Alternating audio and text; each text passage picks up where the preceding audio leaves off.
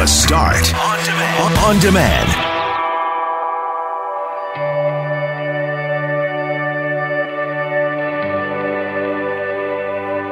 With the entire country in shock over what happened in Nova Scotia, with 16 people killed by a gunman, the gunman is also dead. We'll take a look at crime in Winnipeg, as it may have seemed like it was on the way down over the last few weeks during the pandemic, but the Bear Clan, whom we spoke to this morning, say no, that's not the case. We'll also get the Winnipeg Police Association to weigh in on what they are seeing.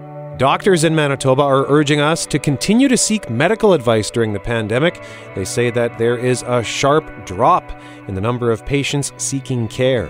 And we'll get some tips on how to stay motivated to keep fit while working out at home. And we'll find out how some Winnipeg boutique gyms are diversifying to stay afloat during COVID 19. I'm Brett McGarry alongside Greg Mackling and Loren McNabb. We are Mackling, McGarry, and McNabb, and this is the Monday, April 20th podcast for the start.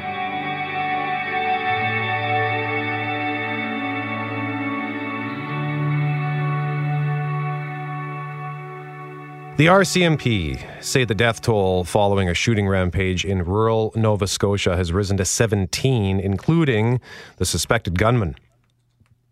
Yeah, among those killed, RCMP Constable Heidi Stevenson. She's a she was a 23 member of the force, a mother of two, and many people would have recognized her. She was a spokesperson for Nova Scotia RCMP for years. Global's Morgan Campbell has more. This small community in rural Nova Scotia has been shaken to its core. Residents terrified as they were told to take cover in their basements as a gunman wreaked havoc on the coastal town. We worried all night, not knowing what was going on uh, with the police presence and the fires with no fire trucks. You know, it was really a concern.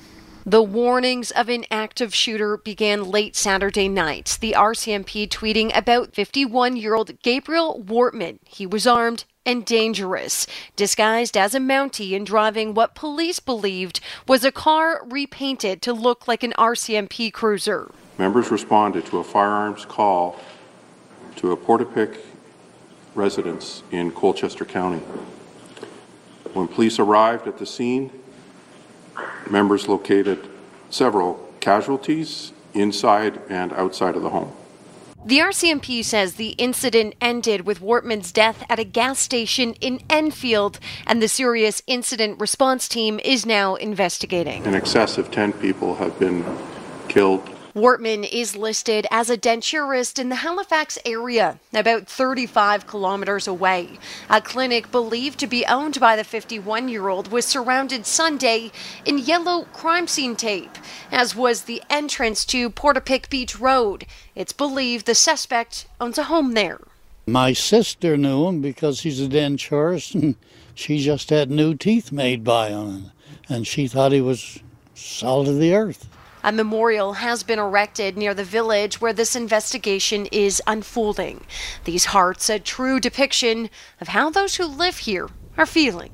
This has been a devastating day, and it's okay to be sad. It's okay to be angry, and it's also okay to feel helpless. But what's not okay is to bear all of those feelings alone. Countless families are in mourning today. Each person who lost their family and friend, and they too will need their support. The impact of this incident will extend from one end of the province to the other. Many community members have been left with more questions than answers. The Mounties are trying to nail down a potential motive that will be a large part of their ongoing investigation.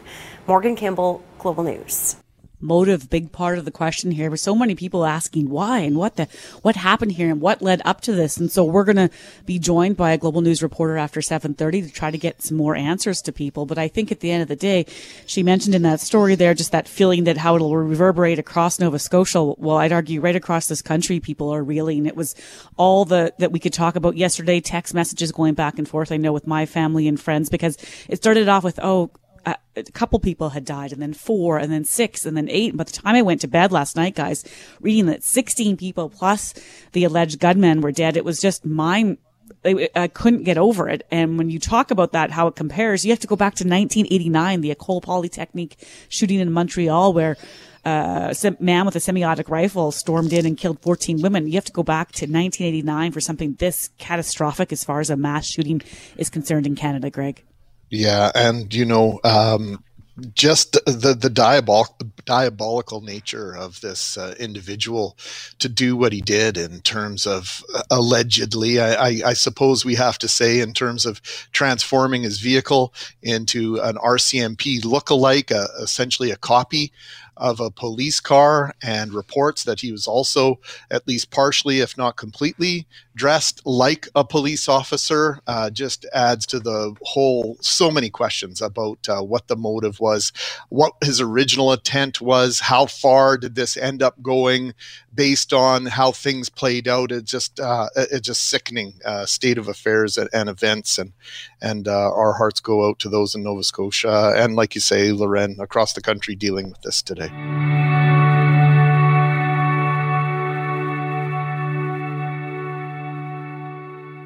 Right now, we want to shift our attention to Calgary, where this happened.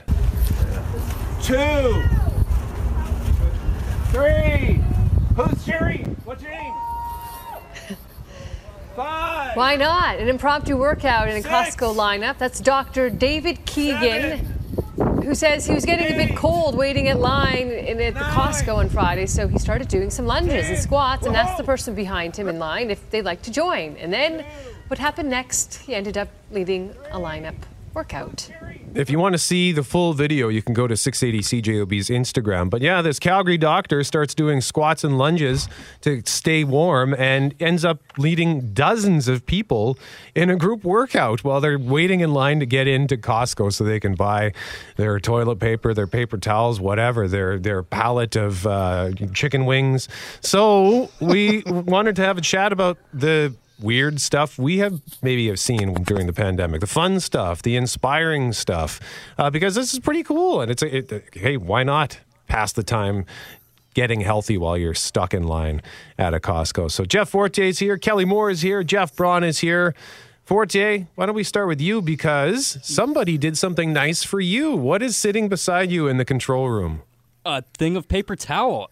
I'm just I'm so surprised, and like I said to you this morning, I don't feel like I should keep it. That I should do something good with it. You know, maybe find a family who maybe lost their jobs and can't, you know, having trouble. Uh, yeah, I just I can't believe that happened. Yeah, one of our listeners who heard Fortier the other day say that he was running low on toilet or on a paper towel dropped dropped off a big six pack over the weekend for Jeff. So to whomever dropped that off, thank you very much. That's so kind. Just a wonderful random act of kindness. What about you, Kelly Moore? Yeah, you know, mine uh, is going to be on the similar line of uh, what you just described for Jeff Fortier there. I was, uh, like you, Brett, I was uh, paying a visit to the liquor store over the weekend.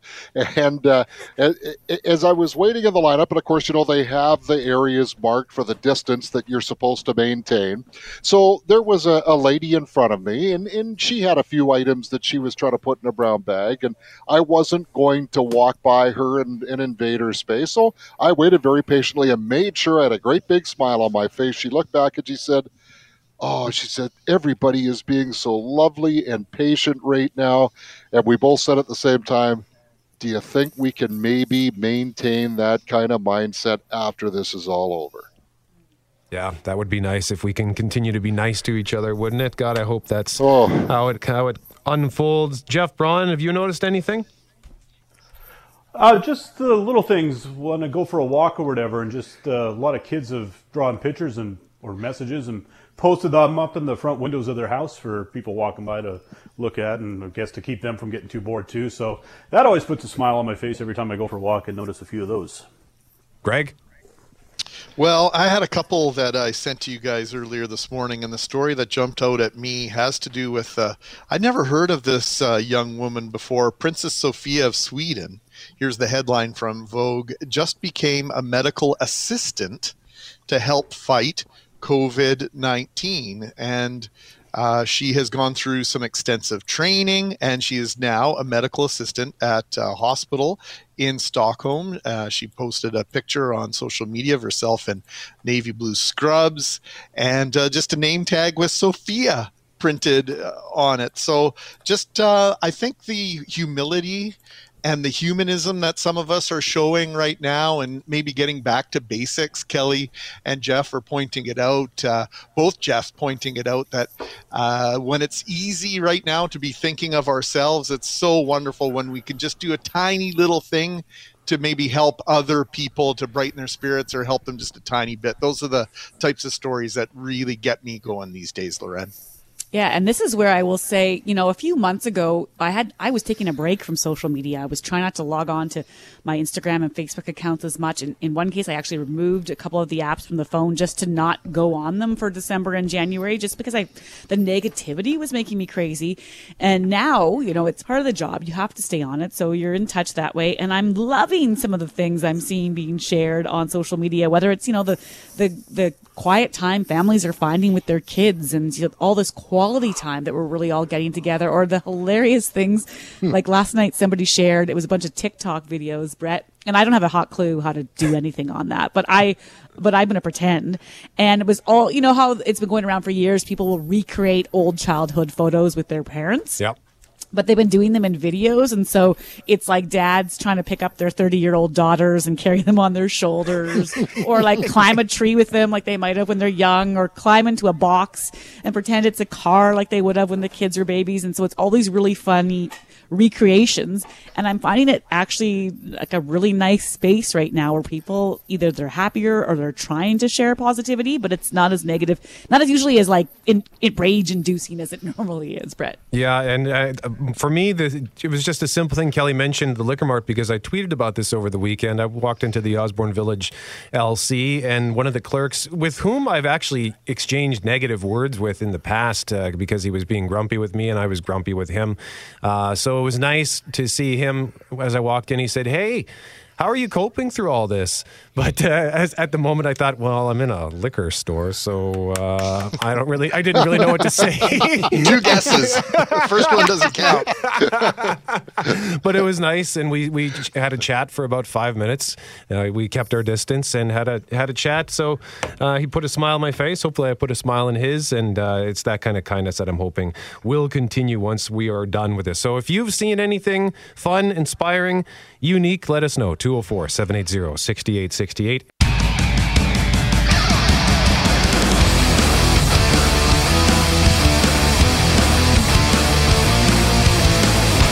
Where to live, what to buy, and who will lead Canada's future? Those were key questions before COVID 19, but they're even more challenging to contemplate now, Greg. Yeah, as head of Ipsos, Darrell Bricker has kept his finger on the pulse of just what Canadians are thinking and feeling for decades. Now, he's putting it all together in a new book.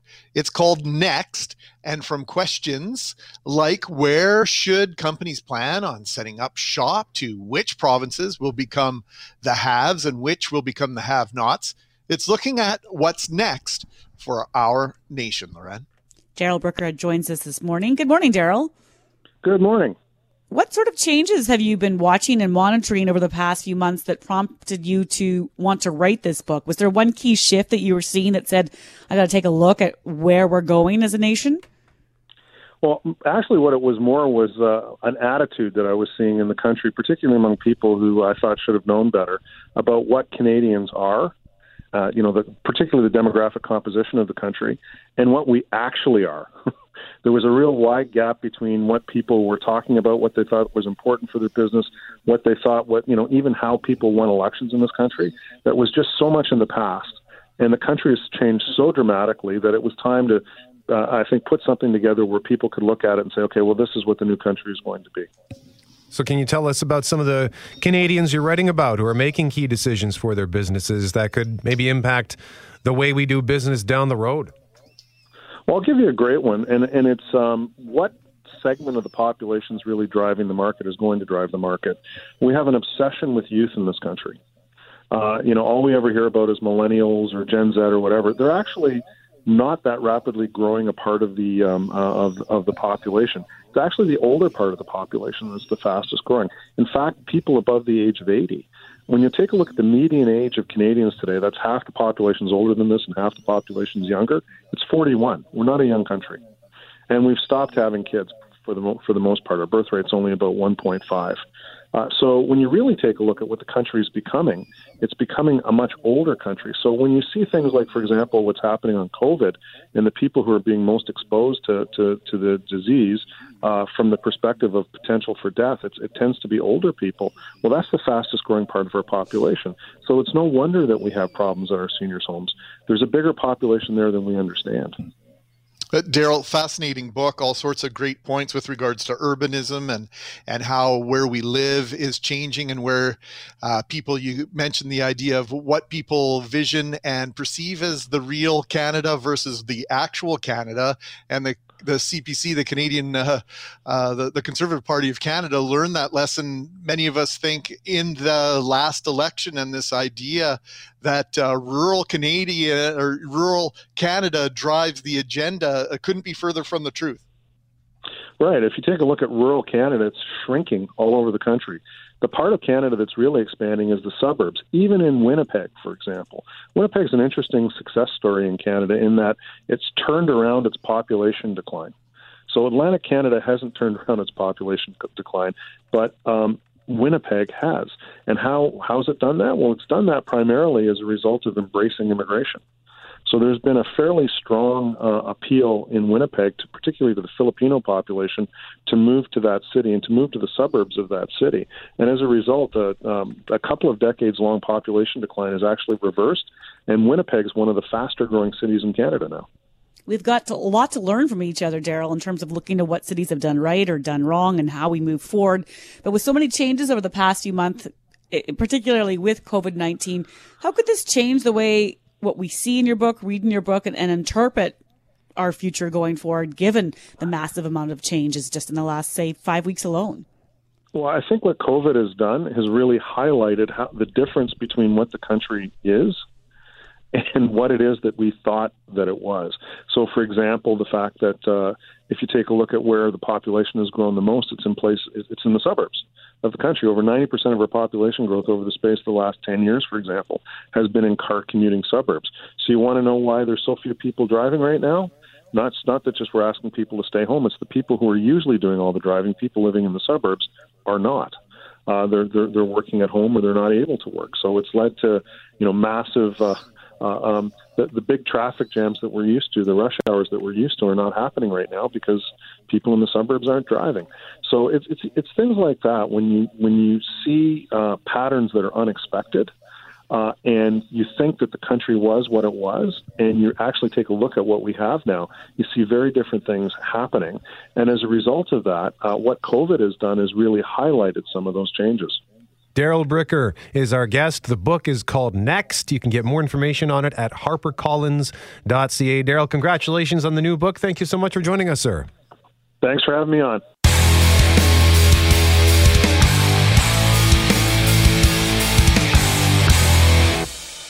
Mackling, McGarry, and McNabb, with so many people worried about COVID 19, Greg, doctors fear Manitobans have been pushing other healthcare concerns aside. Yeah, we absolutely know that visits to the ER are down, and now physicians are reporting a concerning drop in patients seeking care for their medical needs, with some choosing to stay at home rather than seek helping, or pardon me, seek help with their family uh, doctor. Loren? So this morning, Doctors Manitoba, they're urging Manitobans to stop putting their health on hold and call. Dr. Furry Smith is a Winnipeg based family doctor and president of Doctors Manitoba. He joins us now. Good morning. Uh, good morning, Lorraine. Good morning, guys. Uh, how are you all holding up on this Monday morning? Yeah, not the greatest Monday. There's been so many different uh, news uh, out there that it's kind of got us concerned. And this is one of them, uh, Dr. Smith. I- I'm curious what you're hearing from patients and what other doctors are telling you in terms of what's holding people back from making that typical call or visit. Well, thanks, uh, thanks, guys, for giving us the opportunity to be on your show this morning. Uh, so, what we are seeing as uh, physicians in, in Manitoba and basically physicians across Canada is a very concerning trend that has been noticed worldwide, and that is that as we are battling the COVID 19 pandemic, uh, patients are putting their health on hold.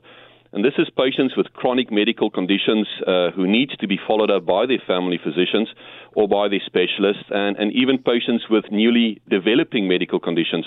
is just not seeking medical help. And of course, what that is causing, it's going to cause this bottleneck effect, this so called second surge that is uh, uh, uh, probably going to tie up some resources uh, down the line. and that is something we want to avoid at all cost. So I know family doctors are still seeing patients and talking to them. My dad uh, recently had his latest uh, appointment over the phone. So is a lot of this being done more over the phone or perhaps uh, virtually, like uh, through a video chat of some sort? Yeah, great question. I think what we're seeing uh, uh, at grassroots roots level is probably a 50-50 spread. I would say in, in my practice, about half my patients I still see face to face because that's just the type of uh, a medical condition that they have, and, and, I, and I need to provide care in that manner. And about 50% I'm able to do uh, uh, through a through a virtual consult. And we are really working with the government very closely in hopes that we can expand the virtual the virtual care that we are able that we are able to provide. So the information campaign, which is a Doctors Manitoba initiative, is really one of please don't put your health on hold. If you have any questions, if you're unsure, please phone your physician's office and ask the question. Say, listen, do I need to be evaluated? And if so, can it be in person or does it or is it possible to do it through a virtual consult? So is the origin and the root of this people just being concerned either to go out in public altogether, Dr. Smith, or are they, uh, you know, expressing concern about going to a doctor's office at all? And you mentioned this idea of face to face and meeting with uh, patients face to face. That's obviously changed with regards to the personal protective equipment you need.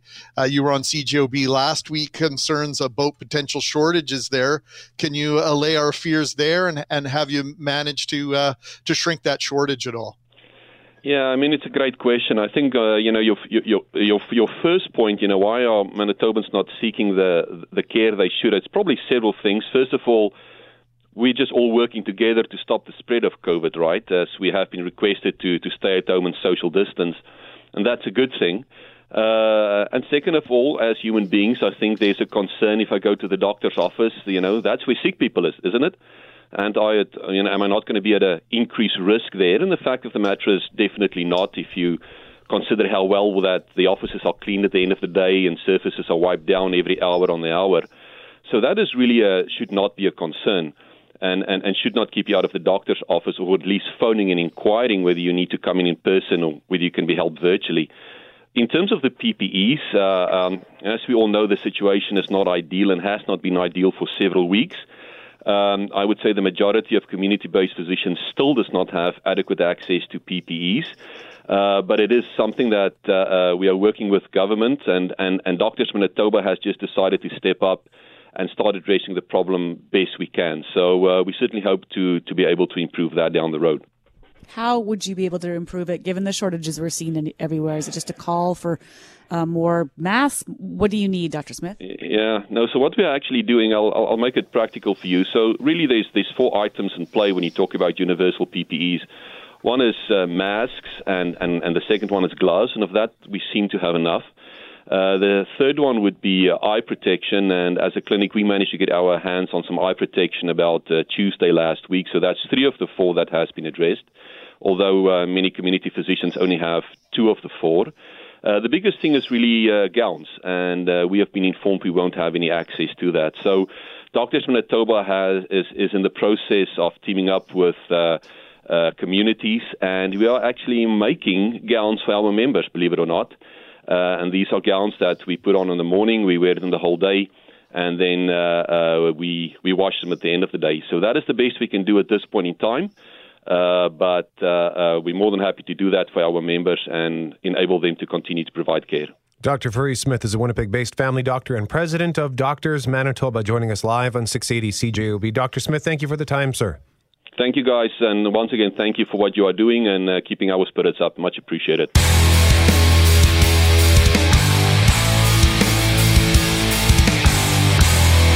For COVID 19, a huge concern for Manitobans was crime. 2019 numbers, they showed a steep rise in everything from retail theft to violent crimes, Greg. And of course, that was a record year for homicides in 2019. Well, COVID 19 has dominated many of the headlines in 2020 thus far. We know there are still major concerns out there when it comes to crime. The Bear Clan has been on the front lines for all of it. James Favel is its executive director, and he joins us now. Good morning, James. Good morning. We uh, appreciate uh, everything you do, and we always appreciate when you take a little bit of time for us. So thank you for that this morning. We know My you're not able to, yeah, th- hey, yeah, you're you're uh, just uh, one of the special people in our community. We know you're not able to patrol as usual because of social distancing restrictions, but you're still out there working to feed people. Imagine that, and to help keep people safe. What, what are you seeing, and, and what are you up to? Well, yeah, again, so we're six days a week now. We're still feeding people, about 350 people on average daily. And then on Wednesdays, uh, for the last two weeks, we've been doing a food hamper program that's keeping us very busy. Um, uh, the volunteers that are working are, are working double duty and, and, and it's, it's very taxing, but you know, we, it's, it's good work and it's worth doing. So we're going to just keep on doing it.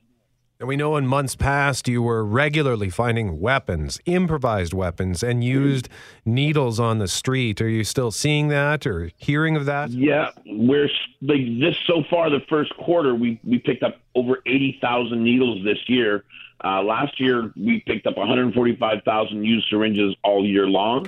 This year, in the first quarter, eighty thousand. So we're projecting three hundred twenty thousand if things, you know, stay the same.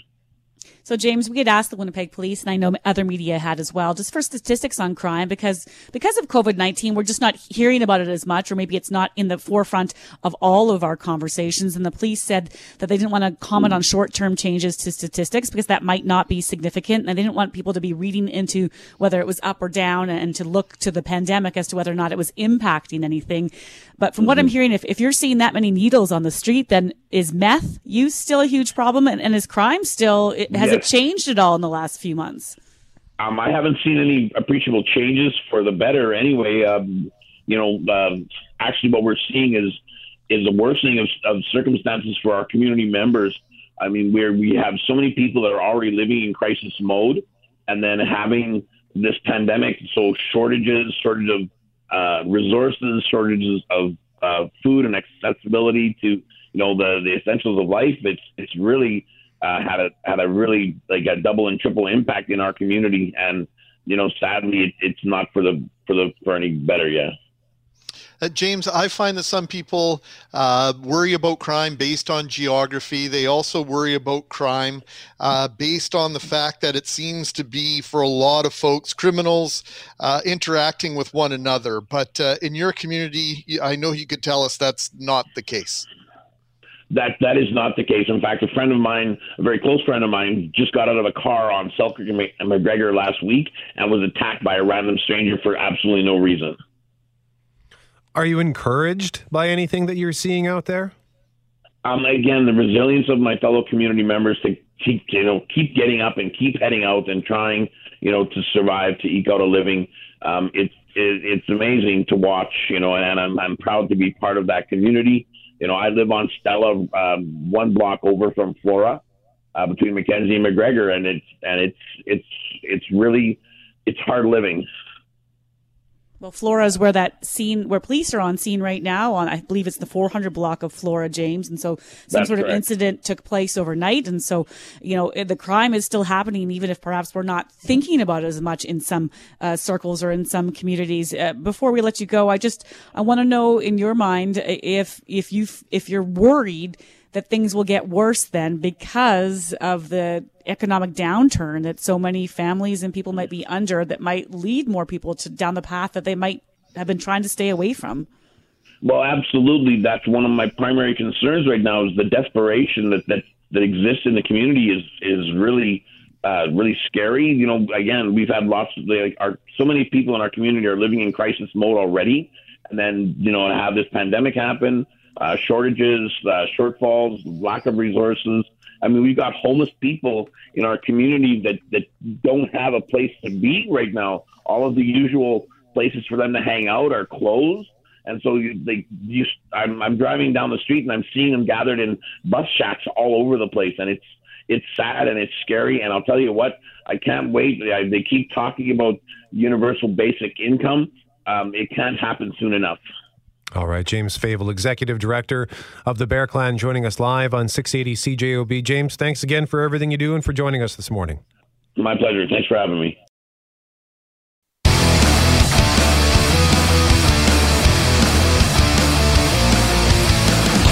Mackling, McGarry, and McNabb on this Monday, April 20th, aka 420. Happy 420 to those who might celebrate today with the adding a little extra spark to their lives. Question of the day at cjob.com. Does it feel like the amount of crime in Winnipeg has changed over the past several weeks? And your options are yes, seems like more, yes, seems like less, or no, about the same. You can cast your vote on this, Loren, at cjob.com and on Twitter at 680cjob.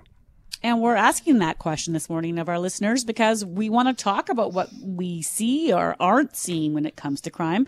I think a couple weeks ago, there might have been a sense that crime in Winnipeg was taking perhaps a measure of pause in the midst of COVID 19. But if you were listening just after eight, we spoke with the head of the Bear Clan, James Favel, and, and he basically gave us the perception that that's not the sense. He says they're seeing as many needles as before, just as much meth, and he's worried that crime could potentially spike in certain parts of the city based on just the economic uncertainties at this time. And so there's been no pause as far as he's concerned, Greg, when it comes to this big issue for Winnipeggers.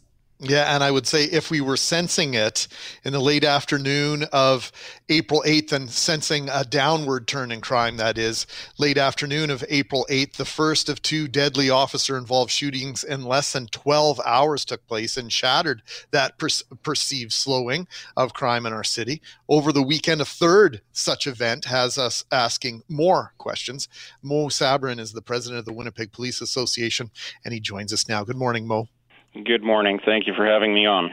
Well, we always appreciate your time. Before we get to our conversation about crime in Winnipeg, please accept our deepest consol- condolences for the loss of one of your own and Nova Scotia, Constable Heidi Stevenson of the RCMP. We know kinship among police officers worldwide is incredibly strong, and the news of the events in Nova Scotia are difficult for all of us.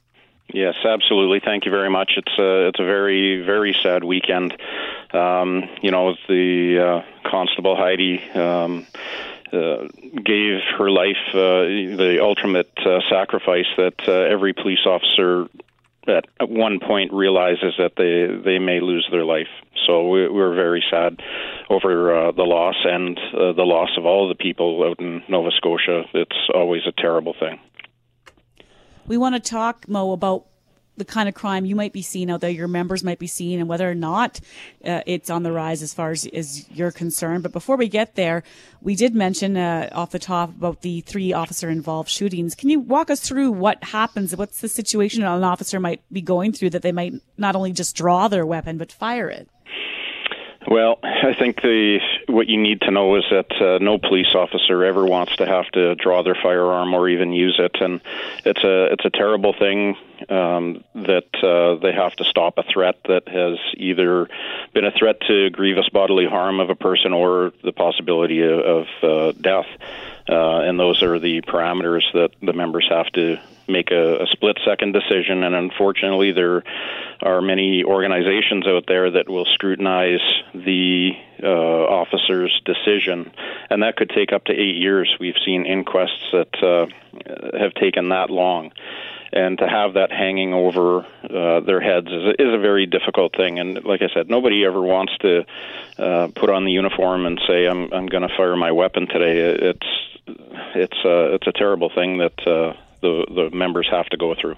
No, Mo, last Friday we received this from the Winnipeg Police Service.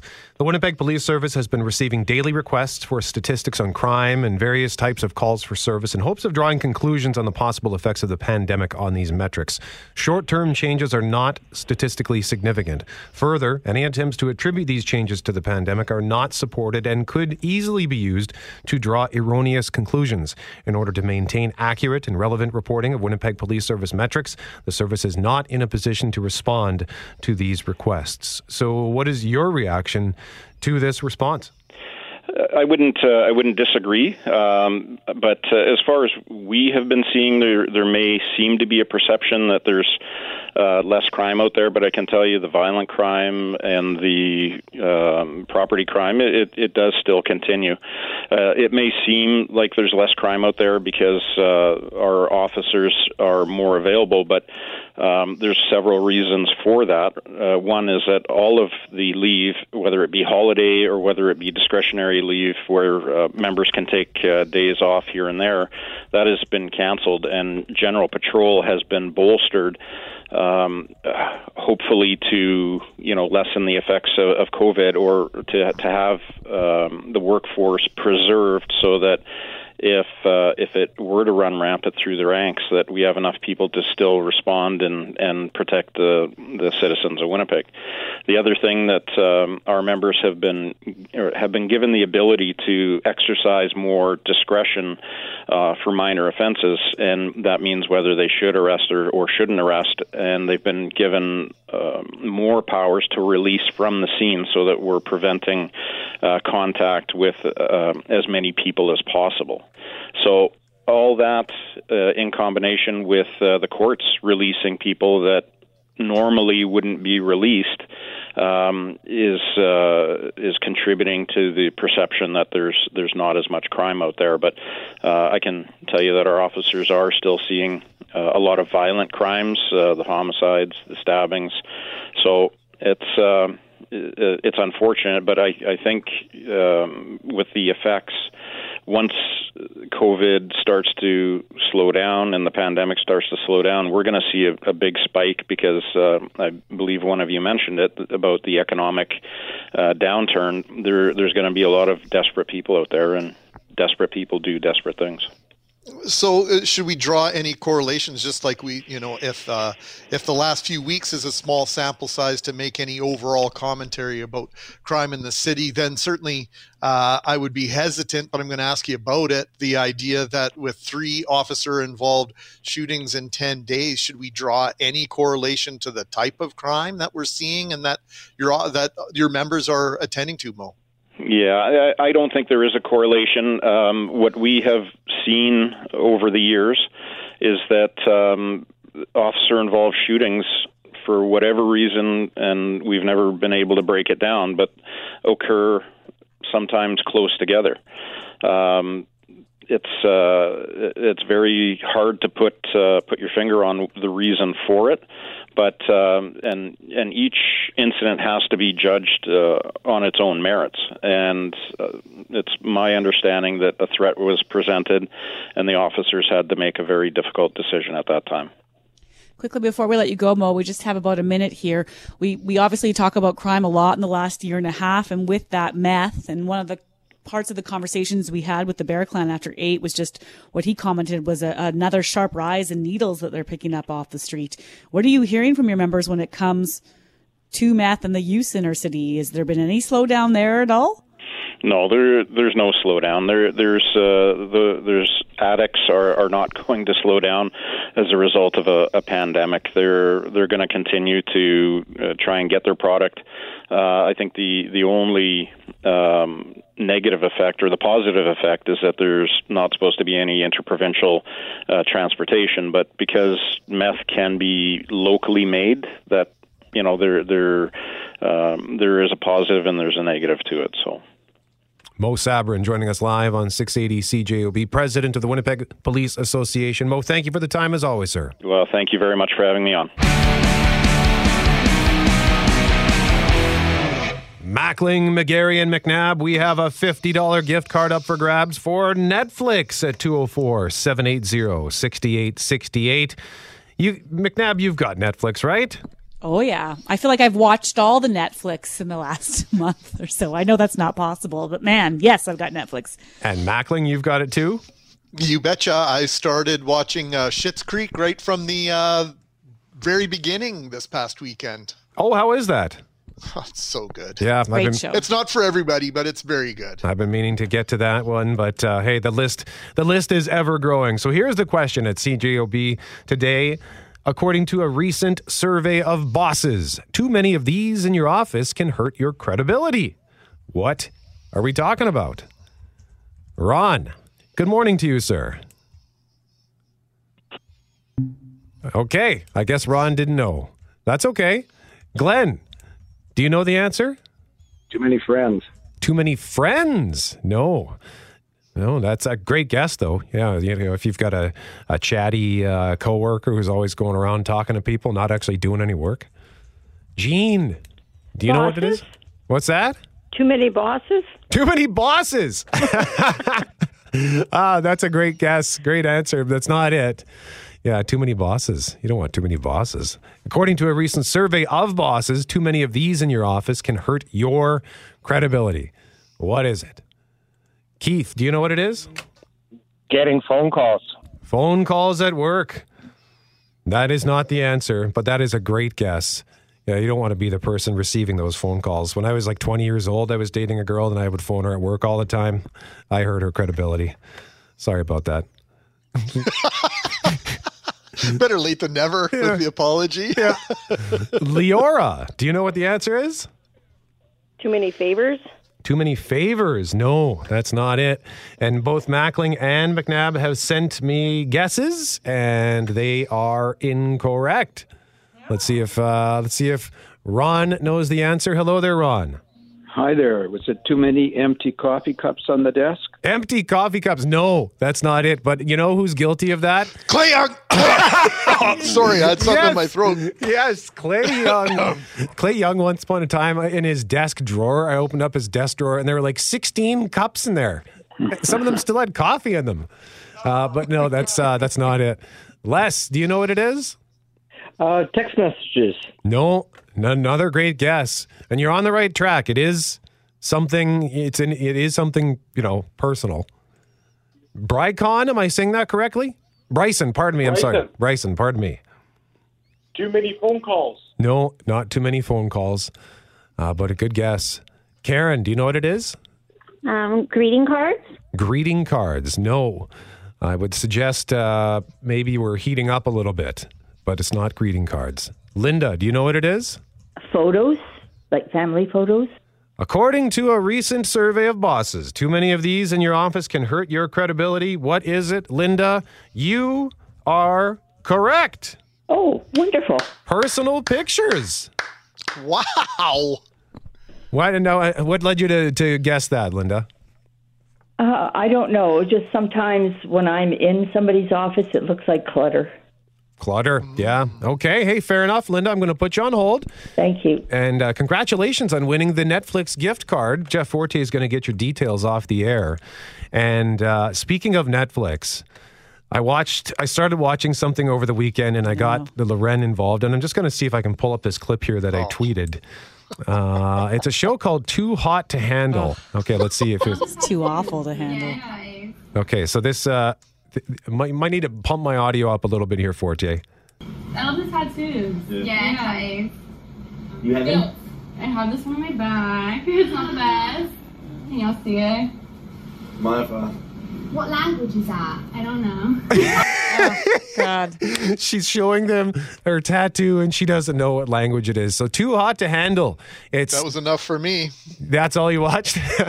it's uh, it was number one in Canada over the weekend, by the way. Come on. Yeah. Well, hey, so we're- bad. trashy reality TV is just the distraction people need right now, or many people need right now. It's 10 super hot singles from all over the planet, including a Canadian. She's actually the, the least nice person on the show, unfortunately. But uh, the, the hook here is they're all horny singles who they're all commitment phobic, and they, they have to in order to win $100,000, and they didn't know this when they got there until about 12 hours had passed, they have to resist the urge to um, can, can commit. Yes, no, no indulging, no indulging in adult activities. Okay, but the real thing that was crazy. So Brett messaged us about this. Was that Saturday? Yeah. And I was like, I got 20 minutes. Kids were uh, outside playing, I think, some soccer in the backyard with their dad. And I was like, I'm going to dabble in this. And I got to, I don't know, maybe it's 12 or 17 minutes in where the voice, like, you know, all these reality shows have a host Yeah. that comes in and sets the rules. The host of this show, Greg, is like talking through like a speaker. It's like a Cirrus or a Lana Alexa or Lana, whatever. You may not touch each other right now. Let me tell you about the rules of this. I was like, is it a speaker?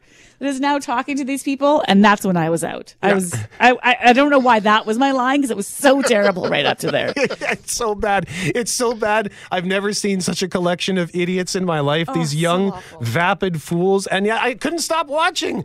There's eight episodes, I think. I'm three in, so I'm going to keep going because I'm curious to see how it all plays out. So that's one of the shows you can watch if you win a $50 gift card for Netflix, and we've got them to give away all week long right here on 680 CJOB. Mackling, McGarry, and McNabb, thank you so much for joining us this morning on 680 CJOB. Heads up that Nova Scotia RCMP will be providing an update at noon, and we will carry that at globalnews.ca. Uh, so, again, if you want the, the latest from RCMP, we'll have that at globalnews.ca coming up at noon. As we were discussing just before sports at 9:25, it's been tough for many of us to stay fit during the pandemic since the gyms, Greg, are closed.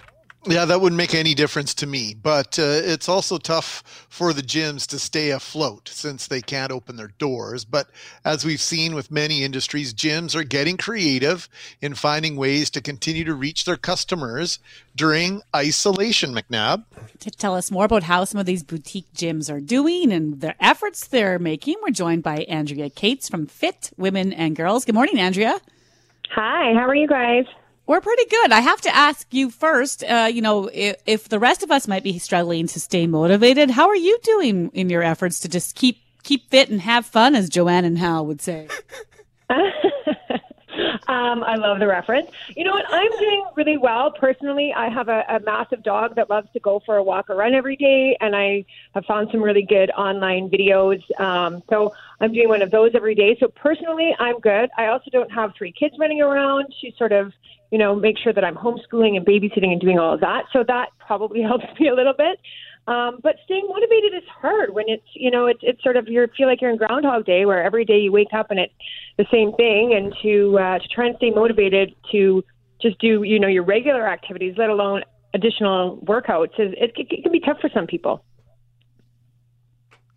You know, uh, uh, Andrea, you're always so good with uh, giving us suggestions on how to how to get active, how to get our kids active is something that's super important to you. How about some suggestions on how to drag our butts off the couch if we're struggling? And you can talk to me directly right now.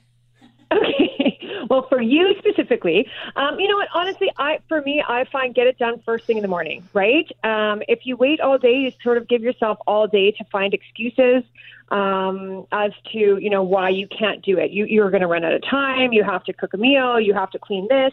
All sorts of different things can kind of come out throughout the day. But if you get up and you make it part of your schedule, like you would on a normal work day, you know? I'm gonna I'm gonna get up and I'm gonna start my day with a workout. That's a really um, a really great opportunity for sure. Finding a, a, an accountability buddy, right? So maybe that's you know when you do do your workout, you text your buddy and you say, hey, you know what? I just finished this, or you guys do um, you know, a FaceTime workout together or something like that. So there's some accountability there with a person virtually, but still that that um, opportunity, um, or finding some options online. There's some really great uh, Winnipeg gyms that have um, been suffering through this, right? Like they, they don't necessarily um, receive the government funding that is out there, and they still have to put food on their table and pay the rent of their gym and their mortgages of their homes and all that kind of stuff. So there's a lot of really um, uh, financially easy uh, ways to sort of support them um, and then get your workouts in. So they have um, some coaching online or workouts online that are, you know, you can do them either with them when they're when they're doing them, or you can get the recorded versions and do them later when it kind of suits your day a little bit better. So lots of different options, I think. Well, can you give us some specific examples on uh, these local gyms and who they are and what they're doing? Absolutely. So there's Infinity Health Coaching. So they um, they have a few different options. They have both free and paid options for online strength training and HIIT workouts for Winnipeggers to use. Um, they also have a lot of accountability coaching um, that you can do one on one for nutrition, stress management, and that kind of thing. So that's another big piece. I think a lot of people are are talking lately about overeating and, and being really stressed. So um, finding maybe a coach that can help you with that. Uh, Winnipeg Women's Kickboxing and Muay Thai is doing some really cool things too. They have um, a private group that you can join, and it's I think it's like ten dollars a week, so super financially um, you know, easy for people to hopefully do right now. And you get a workout every second day, so they have options with kickboxing in them, but they also have things with weights or no weights, just some body exercises. So whether you have zero equipment at home or you have a lot, they, they have a lot of options for you. Um, and then we've also seen um, some, some of the sport organizations really sort of jump on board. So um, Cycling Manitoba and Manitoba Rowing Association are doing some Zoom things right now um, with their members. So rather than just say asking them to you know keep training on their own, they're they're having a, a daily workout, whether it's uh, or core or you know cycling. Obviously, you know jumping on your bike and kind of going out onto the road and, and getting your workouts in. It's a really great way to support local, Andrea, and also maybe stay connected. I was commenting before our commercial break around 920 that one of the things many people miss, like, you know, teachers are missing seeing their students' faces. Students are missing their teachers or their daycare workers. We're all missing friends and family, that, that personal connection. And that includes going to the gym. You know, everyone has a favorite class that they might go to or instructor or just employee, staff member who works there who they find motivating. And so this is a way to see those friendly faces rather than, you know, some sterile video that I'll pop into the machine. Exactly. It's so true. And I think a lot of times too with the parents that are um, staying home, sometimes, you know, that gym was almost like a social thing for them, right? So they would mm-hmm. have their gym people that they would see, whether it's the, the people that work there or just, you know, the people that come at the same time or do a class with them.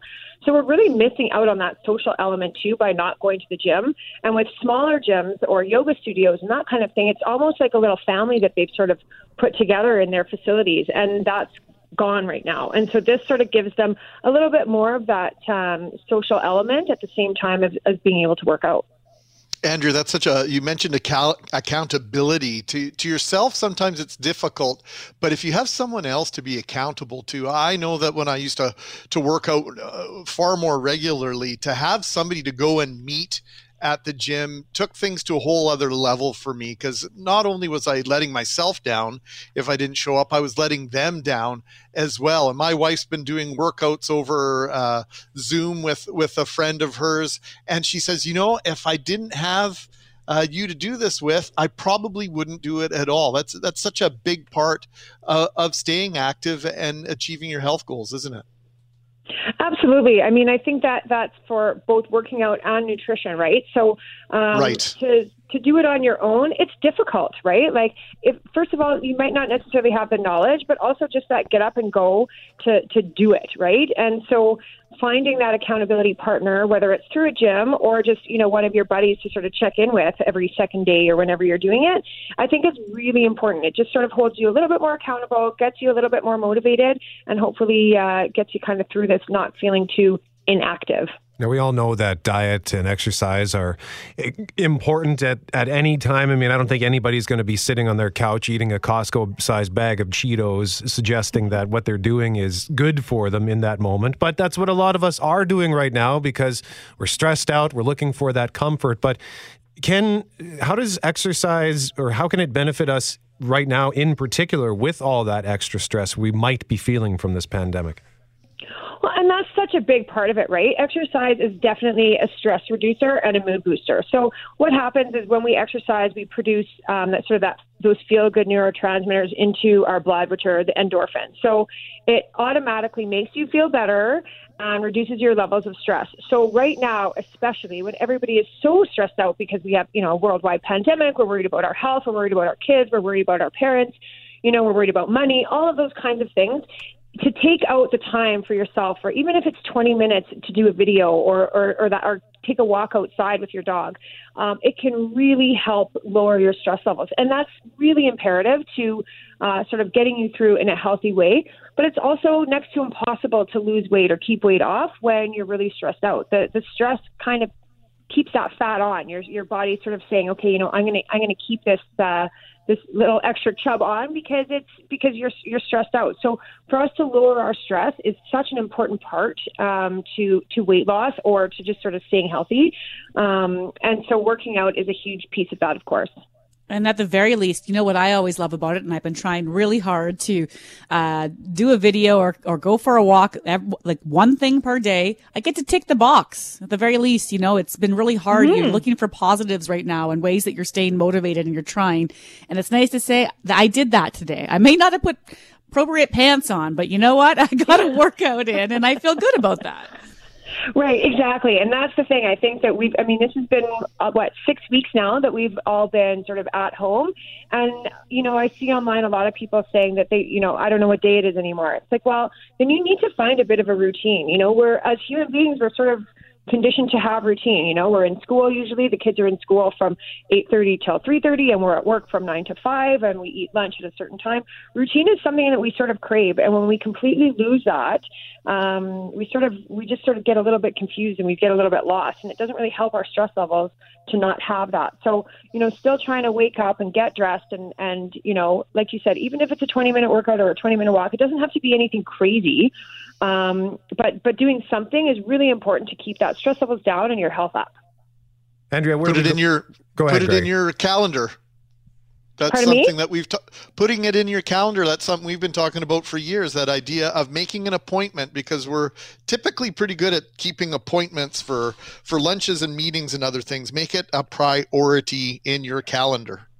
Absolutely. And I, you know, I've done that before um, when I was, you know, not at home all the time working. So, um, where I had it in my calendar, okay, at X time every day, or not every day, but like I would, you know, make sure I go to the gym. And I'm still doing that now because it's that little reminder, oh, I got to work out. I have to go do something. And again, it's, and think about how easy it is right now when you're at home. You don't have to get ready, drive to the gym, work out for however long, get changed again, drive home or drive back to work or wherever you're going, right? Now you literally have to like turn over and like go maybe to another room or throw a yoga mat out and to do a workout. So you actually really save yourself a lot of that time and a lot of that um, sort of gusto that you need to sort of get to the gym. It's taking, I mean, instead of taking a two-hour trip between the driving and the getting ready, you don't you don't have to get ready. Nobody's looking at you. You know, you could you could just roll out of bed and do a workout on the floor. So um, there's there is still a lot of opportunity to do it, and I think in addition to wanting to do it for yourself and your own health, the idea of jumping on board and working with some of these gyms in Winnipeg, it's huge. They're they're not getting a lot of government help here, um, if any, and um, and we want to make sure that businesses in Winnipeg thrive continuously, right? And so we've seen a lot of restaurants that are doing different things, and we've seen a lot of clothing companies that are doing different things. Nobody's really thought about, oh, how is this affecting those smaller gyms? And and if we can support them, even if it's you know a, a ten dollar a week or thirty dollars a month or that kind of thing for some of these karma classes that they're doing, it can really help them out. Fit Women and Girls is who you're with, and you're also providing online workouts. Where do we find those? So we're on Facebook. So if you just join us on Facebook, so we're Fit Women and Girls on there. Um, we have a link to a um, a group page that we can add you to, and we're just trying to uh, put some different videos up that are um, something a little, you know, whether it's a core workout, a hit workout. I think we put up a dance video the other day, um, and we're also trying to give some ideas for what to do with kids um, that's a little bit creative and fun for them to do as well. Andrea Cates is with Fit Women and Girls, joining us live on 680 CJOB. Hey, thanks for the tips on this and for pointing out all these great uh, local businesses who are offering this super valuable service at this time. You bet. Thanks for having me on, you guys.